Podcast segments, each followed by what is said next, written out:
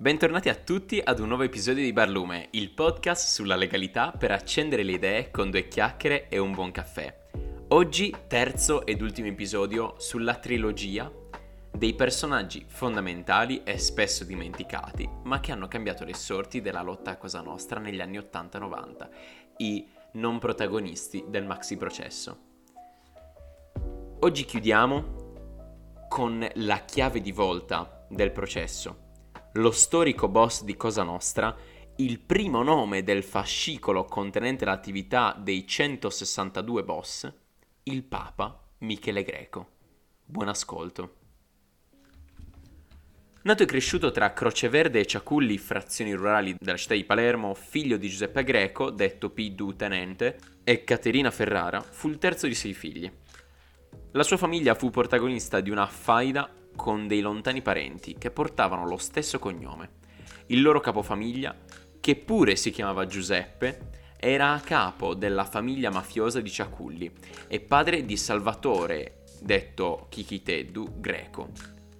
Il padre di Michele, prima di divenire capomafia della zona di Croce Verde, era stato Gabellotto dei conti di Tagliavia, dei conti Tagliavia, che possedevano un terreno di 300 ettari coltivato a mandarini.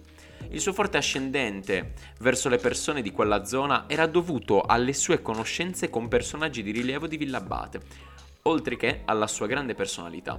La sua famiglia aveva sempre vissuto in pace con quella di Kikitteddu, fino a quando, nel settembre del 39, durante la festa del crocifisso di Ciaculli, Giuseppe e Francesco Greco, fratelli di Michele, Francesco Buffa, Domenico Bonaccorso, Salvatore Lamantia e Antonino e Chiofalo, portarono fuori dalla chiesa una panca per sedersi e si allontanarono. Il loro posto venne preso da altri partecipanti, fra cui un cugino dei Greco, anch'egli di nome Francesco. Giuseppe li avvertì di alzarsi, ma proprio Francesco non volle e dopo numerose sollecitazioni colpì con un pugno Domenico Bonaccorso al viso. Seguì una breve colluttazione tra i due che venne subito sedata, ma la questione non si interruppe qui. I due gruppi si ritrovarono a fronteggiarsi lungo la strada per Croce Verde. Francesco Greco, cugino di Michele, uscì all'improvviso armato di pistola e coltello, sfidando Bonaccorso a farsi avanti. Insieme a lui si trovavano anche il fratello Paolo, Salvatore Pace e Giovanni Spuches. Francesco Greco rimase ferito lievemente, mentre dall'altra parte perse la vita Giuseppe, fratello di Michele. Per questo fatto, la Corte d'Assise di Palermo condannò i colpevoli a 30 anni di reclusione, ridotti a 16 e 18 in seguito ai ricorsi degli imputati, con sentenza del, nel 6 gennaio del 46.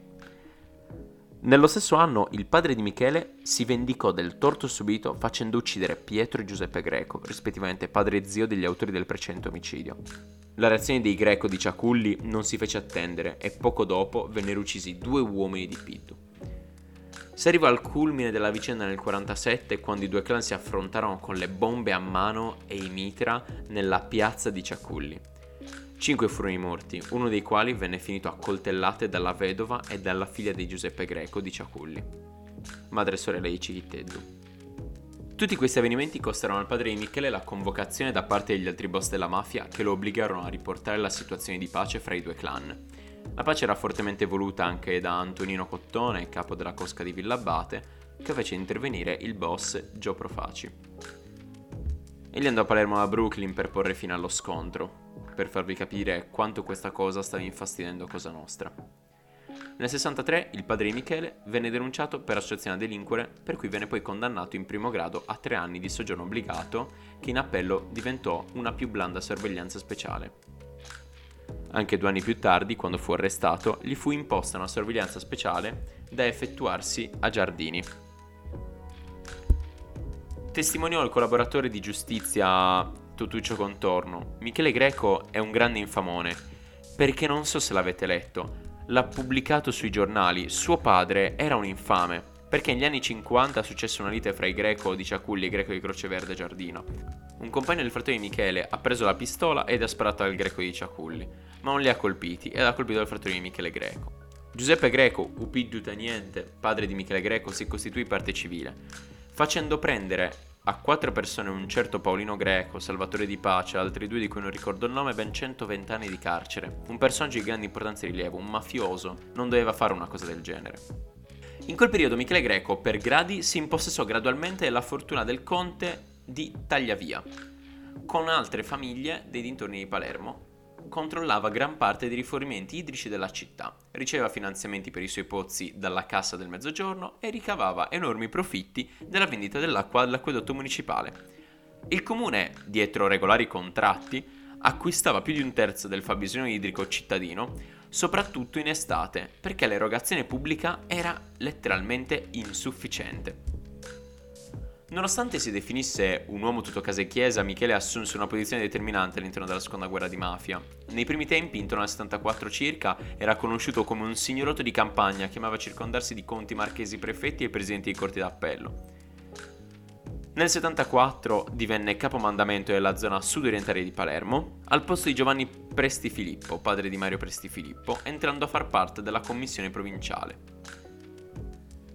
Nella primavera e estate del 77 le riunioni di mafia si tenevano sempre presso la Favarella, la tenuta di Greco, che aveva l'ingresso principale in fondo a via Conte Federico e si estendeva dalla chiesetta dirocata di, Madre, di Mare Dolce fino agli ultimi giardini di Ciaculli. Greco metteva a disposizione la sua tenuta a Gaetano Badalamenti, Stefano Bontate e Salvatore Inzerillo per le loro periodiche riunioni, acquistando prestigio e diventando il saggio della compagnia, oltre ad essere il più pacifista e moderato. In quel periodo tutti i discorsi riguardavano i corleonesi, anche se nessuno poteva sapere che il padrone di casa Michele Greco si sarebbe poi segretamente accorato proprio con loro. Difatti, solo indebolendo Badalamenti e Bontate poteva crescere lui, e così si era associato a Tutorina e Bernardo Provenzano, di cui appoggiò la decisione di uccidere il tenente colonnello Giuseppe Russo, fornendo il suo uomo di fiducia Giuseppe Greco, detto Scarpuzzedda, per, forni- per far parte del comando di sicari che compirono l'uccisione del colonnello Russo a Ficuzza. Bontate e Giuseppe di Cristina, capo della famiglia di Riesi, già nominato nei precedenti episodi, si erano opposti invano dopo l'omicidio alla richiesta di spiegazioni. Greco fece presente di essere stato tenuto all'oscuro e di Cristina e Pippo Calderone lo accusarono di essere un burattino nelle mani dei corleonesi.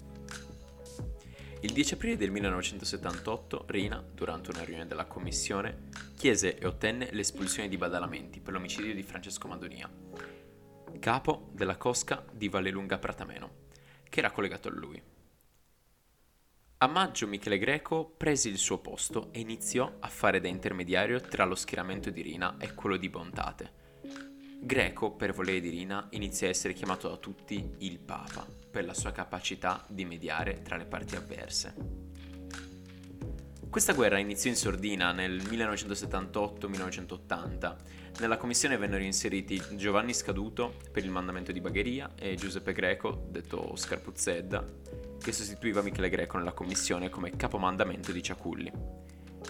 Questo provvedimento relegò Michele Greco in una posizione sempre più marginale a causa della sua scarsa personalità e della sua sottomissione al dominio dei corleonesi. Bontate di Cristina rimproverarono a Greco un, un atteggiamento subalterno a Rina e soci che lui negò sempre. Il 30 maggio venne assassinato a Palermo dai, dagli stessi soldati di Rina, Giuseppe di Cristina, e ciò venne visto da Inzerillo come un'offesa nei suoi riguardi in quanto il delitto avvenne nel suo territorio. L'8 settembre, a Catania, fu ucciso anche Pippo Calderone. Alle rimostranze di Bontate e Inzerillo che lamentavano di non essere stati consultati, Greco replicò dicendo che Di Cristina era diventato un confidente dei carabinieri. Nell'81 Stefano Bontate decise di eliminare Salvatore Rina e a quel proposito il papa della mafia decise una cosa molto significativa. Stefano si è messo alla parte del torto, in quanto chi uccideva un membro di Cosa Nostra senza il permesso della commissione aveva come pena prevista la morte. Rina riuscì quindi ad anticipare le mosse di Bontate grazie a Greco che gli rivelò il complotto del principe di Villa Grazia. E il 23 aprile, nel giorno del suo 42 compleanno, Bontate venne ucciso da Giuseppe Greco e Giuseppe Lucchese, uomini di Michele Greco prestati, tra virgolette, a Rina. L'11 maggio cadde anche Salvatore Inzerillo, tradito da uno dei suoi fedelissimi. Nonostante viaggiasse in una macchina blindata, venne sorpreso sotto l'abitazione di un amante. Nell'estate del 1982 l'ufficio istruzione guidato da Rocco Chinnici denunciò appunto i 162 e venne ricostruito l'organigramma della mafia palermitana. Per la prima volta Michele Greco venne descritto come il capo assoluto dell'organizzazione. Nel rapporto del vicecapo della mobile Nini Cassarà, ribattezzato Michele Greco e altri 161, si ricostruivano le confidenze che un giovane mafioso, Salvatore Di Gregorio, fece agli inquirenti circa la posizione di assoluto rilievo di Greco in Cosa Nostra, ma venne fatto sparire subito dopo. Il 17 agosto dello stesso anno, poco più di un mese dopo il deposito del rapporto, l'ufficio istruzione emise un mandato di cattura per ben 87 persone, appartenenti sia alla, alla moderata che a quella emergente, per associazione a delinquere finalizzata al traffico di droga. La grande novità era il ruolo attribuito a Michele Greco, figura fino a quel momento praticamente sconosciuta alla polizia. Era stato interrogato per la prima volta soltanto nel 1980, poiché nel corso di indagini bancarie condotte dal giudice istruttore Falcone, casualmente si era scoperta una grossa transazione finanziaria tra Greco e Giovanni Bontate, fratello di Stefano, e tra i principali imputati per il traffico di, stupe- di stupefacenti nel processo Spatola. Il 30 novembre, in piena seconda guerra di mafia, Michele Greco invitò i suoi associati Rosario Riccobono, Salvatore Scaglione, Giuseppe Lauricella, il figlio Salvatore, Francesco Cosenza, Carlo Savoca, Vincenzo Cannella, Francesco Gambino e Salvatore Michalizzi alla tenuta dei, della Favarella per una grigliata all'aperto, facendogli credere di essere loro amico. C'erano anche Totorrina e Bernardo Brusca, i quali dopo il pranzo attirarono gli invitati in una trappola con l'aiuto di Michele Greco e li strangolarono e li uccisero a colpi di pistola buttando poi i cadaveri in recipienti pieni d'acido. Il massacro alla Favarella venne attuato perché Rina non poteva tenere sotto controllo Riccobono e gli altri, ed aveva bisogno di toglierli di mezzo per ricompensare gli altri alleati palermitano, soprattutto Giuseppe Giacomo Cambino, con la sua spartizione del territorio già appartenuto a Riccobono e agli altri boss uccisi alla Favarella. In seguito al massacro delle famiglie durante la seconda guerra di mafia, John Gambino, l'importante esponente della famiglia Gambino di Brooklyn, giunse a Palermo per salvare i superstiti della famiglia Inzerillo dalla furia dei corleonesi. Anche in questa occasione ci fu proprio Michele Greco a mediare. Egli ebbe una grande importanza in quanto riuscì a trovare un accordo tra Rina e Gambino. L'incontro si risolse con una frase simbolica da parte di quest'ultimo, Gambino stesso. Adesso comanda Corleone e si accodò con Rina affinché gli Inzerillo avessero avuto a salva la vita a condizione di non tornare mai più in Sicilia. E poi arriviamo all'83. Arrivano gli avvisi, i mandati di cattura da parte di Chinnici e da parte di Falcone. Sempre nell'83, diciamo, e parallelamente alla storia che abbiamo già raccontato nello scorso episodio, Greco fu accusato dal confidente libanese Bouchebel, Ghassan, di aver organizzato l'attentato mafioso che costò la vita al giudice Chinnici. In seguito, grazie alle dichiarazioni di Tommaso Buscetta, venne colpito da un altro mandato di cattura per associazione mafiosa ed omicidio il 29 settembre 1984, durante il grande blitz di San Michele, che portò l'emissione di 475 ordini di cattura, fra cui per l'ex sindaco di Palermo Vito Ciancimino, e quelli per i potenti esattori Nino e Ignazio Salvo. Circa due mesi prima aveva ricevuto la sua prima condanna all'ergastolo insieme fratello, al fratello Salvatore, detto il senatore, come mandanti della strage Chinnici. Michele Greco fu arrestato il 20 febbraio del 1986, a pochi giorni dall'inizio del maxi processo, durante una vastissima operazione dei carabinieri finalizzata alla ricerca dei latitanti. Grazie a una soffiata, venne trovato in un casolare sperduto delle campagne di Caccamo, a una cinquantina di chilometri da Palermo, dove si, si nascondeva sotto il nome di Giuseppe Di Fresco, nato il 22 gennaio 1926 a Palermo. Dopo aver rintracciato la moglie di Del Fresco, ormai vedova da alcuni anni, venne svelata la vera identità di Greco, latitante ormai da 4 anni. L'arresto venne camuffato sotto la grande operazione, diciamo, per coprire la fonte che aveva permesso alle forze dell'ordine di entrare nel covo del latitante. Michele Greco infatti fu tradito da un giovane, tale Benedetto Galati, che oltre a curare il suo fondo aveva vissuto con tutta la sua famiglia nella tenuta di Favarella, Tutto ciò si scoprì solo alcuni mesi dopo, quando Benedetto Galati venne assassinato a colpi di lupara. Il Galati avvisò inizialmente le forze dell'ordine con una lettera anonima con su scritto Se volete Michele Greco, seguite attentamente le mie istruzioni. In seguito incontro i carabinieri a Monreale e durante l'incontro Galati confessò Michele Greco si nasconde in una casa di campagna nelle campagne di Caccamo, alle spalle della diga sul fiume San Leonardo. Andateci e lo troverete. L'operazione che vide l'impiego di un centinaio di agenti scattò all'alba. Dopo alcuni minuti che era stato fermato, Michele Greco confessò. Bravi, siete stati bravi. Sono io. Sono il Papa Michele Greco. L'11 giugno 1986, durante il maxi processo, Michele Greco si presentò nell'aula bunker del Luciardone, durante un'udienza del primo maxi processo a Cosa Nostra. L'11 giugno 1986, durante un'udienza del primo processo a Cosa Nostra, Michele Greco si presenta in aula bunker del Luciardone, in cui era imputato e disse Io sono stato rovinato dalle lettere anonime. Mi ha rovinato l'omonimia con i greco di Ciaculli, mentre io appartengo ai greco di Croce Verde Giardini. La violenza non fa parte della mia dignità, continuò dicendo. È una vita ordinaria la mia, sia da scapolo che da sposato mi hanno descritto come un Nerone, come un Tiberio, solo perché il mio nome fa cartello, costruendo un mare e una montagna di calunnie sotto al mio nome. In seguito, durante il processo, ammise di aver conosciuto Stefano Bontate, che spesso si recava a caccia nella sua tenuta, e riguardo le dichiarazioni dei pentiti disse le accuse contro di me sono una valanga di fango i pentiti usati dalla giustizia sono solo dei criminali falliti che per farla franca non esitano a dire falsità e calunnie. Non dico che i magistrati non li debbano prendere in considerazione perché fanno il loro lavoro nel modo migliore, ma se alle dichiarazioni dei pentiti non seguono fatti o prove, allora devono subire lo stesso trattamento delle lettere anonime. Mi chiamano il Papa, ma io non posso paragonarmi a loro neanche a quello attuale, anche se per la mia fede e la mia coscienza pulita posso essere uguale se non superiore a loro. Della mafia so quello che sanno tutti, la droga mi fa schifo solo a parlarne. Tutto quello che posseggo è frutto del mio lavoro e dell'eredità dei miei genitori. Non ho mai abbandonato la casa dove mi trovavo nella latitanza e dove mi hanno trovato i carabinieri. Ho lavorato in campagna, comprato e venduto bestiame. Questo signore anziano che si presenta al maxi processo fa quasi sorridere vedendolo da fuori. Fanno quasi sorridere le sue dichiarazioni, consapevoli di tutte le efferatezze di cui è stato capace durante la vita. A suo dire, le, le, disgrazie giudiziarie cui era andato incontro nacquero nel momento in cui suo cugino, Chiquiteddu, venne accusato di associazione mafiosa e comparì alla sbarra nel processo di Catanzaro. Tra gli anni 60 e 70 questo nome greco era sempre in prima pagina.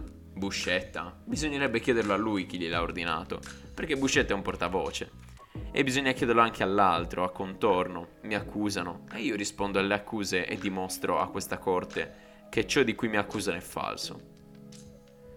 Sia Contorno che Buscetta avevano invece raccontato di essere stati spesso a Favarella, ma il Papa negò di averli mai frequentati.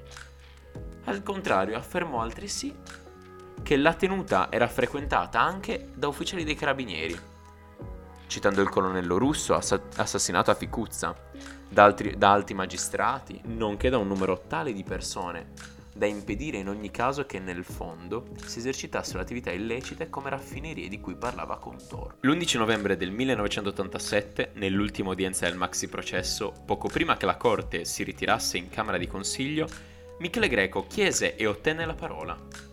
Io desidero fare un augurio, vi auguro la pace, signor Presidente, a tutti voi auguro la pace, perché la pace è la tranquillità è la serenità dello spirito e della coscienza e per il compito che vi aspetta la serenità è la base fondamentale per giudicare. Non sono parole mie, sono parole di nostro Signore che lo raccomandò a Mosè.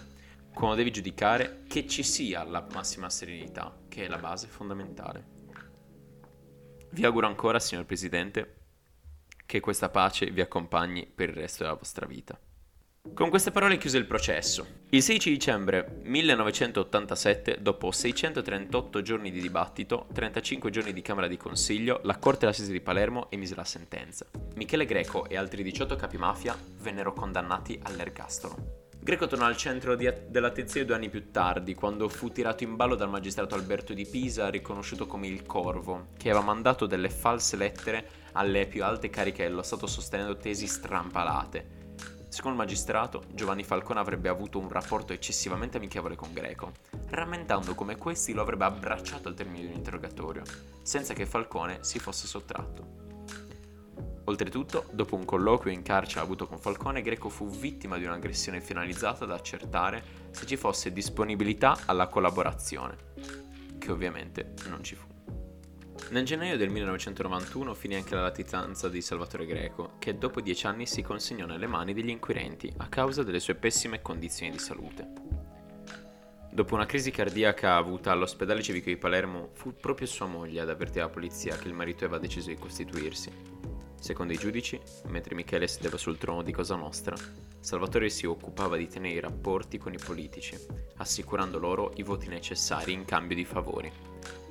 Infatti nel 1986, nonostante fosse latitante, risultò iscritto alla, log- alla, loggia della Massoneria Universale di rito scozzese antico e accettato, Supremo Consiglio d'Italia, in via Roma a Palermo, insieme a diversi potenti come l'esattore di Salemi Nino Salvo e l'avvocato Vito Guarrasi. Michele Greco, detenuto a Luciardone sotto il regime del 41 bis in seguito all'uccisione del giudice Paolo Borsellino, venne trasferito nel carcere di Pianosa insieme ad altri 55 componenti di Cosa Nostra e successivamente fu portato a Cuneo dove rimase fino al 98 quando per gravi motivi di salute fu trasferito definitivamente a Rebibbia a Roma.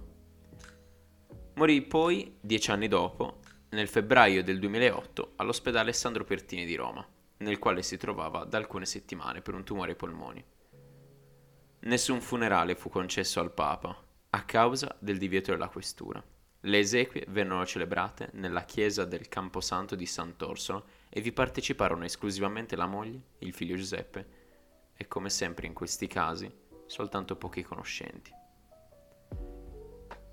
Perfetto, ce l'abbiamo fatta, la nostra carrellata dei non protagonisti del maxi processo è finito.